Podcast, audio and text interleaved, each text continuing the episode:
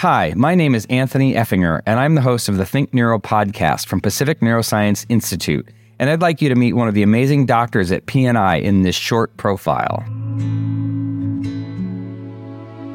I'm Jean-Philippe Langevin, and I am the Director of Restorative Neurosurgery at the Pacific Neuroscience Institute. My expertise is to treat neurological and psychiatric disorders such as Parkinson's disease, essential tremor, dystonia, and obsessive compulsive disorder. The patients that come to us through the Pacific Movement Disorder Center are evaluated both by a neurosurgeon and a neurologist at the same time.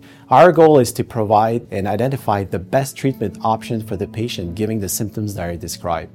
Sometimes this means that the patient can be treated with medication alone. However, if medications is not sufficient, then DBS may become an option to improve quality of life.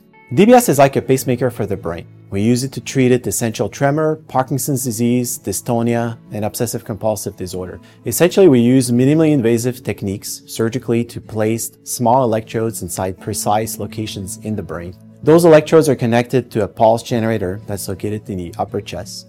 And the generator, we program it externally to control the patient's symptoms optimally.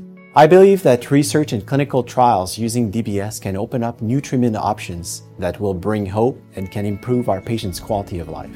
What really excites me about the Pacific Neuroscience Institute is working in collaboration with great physicians, great neurosurgeons, and neurologists, working as a team, providing excellent care, and with access to you know, cutting edge technology.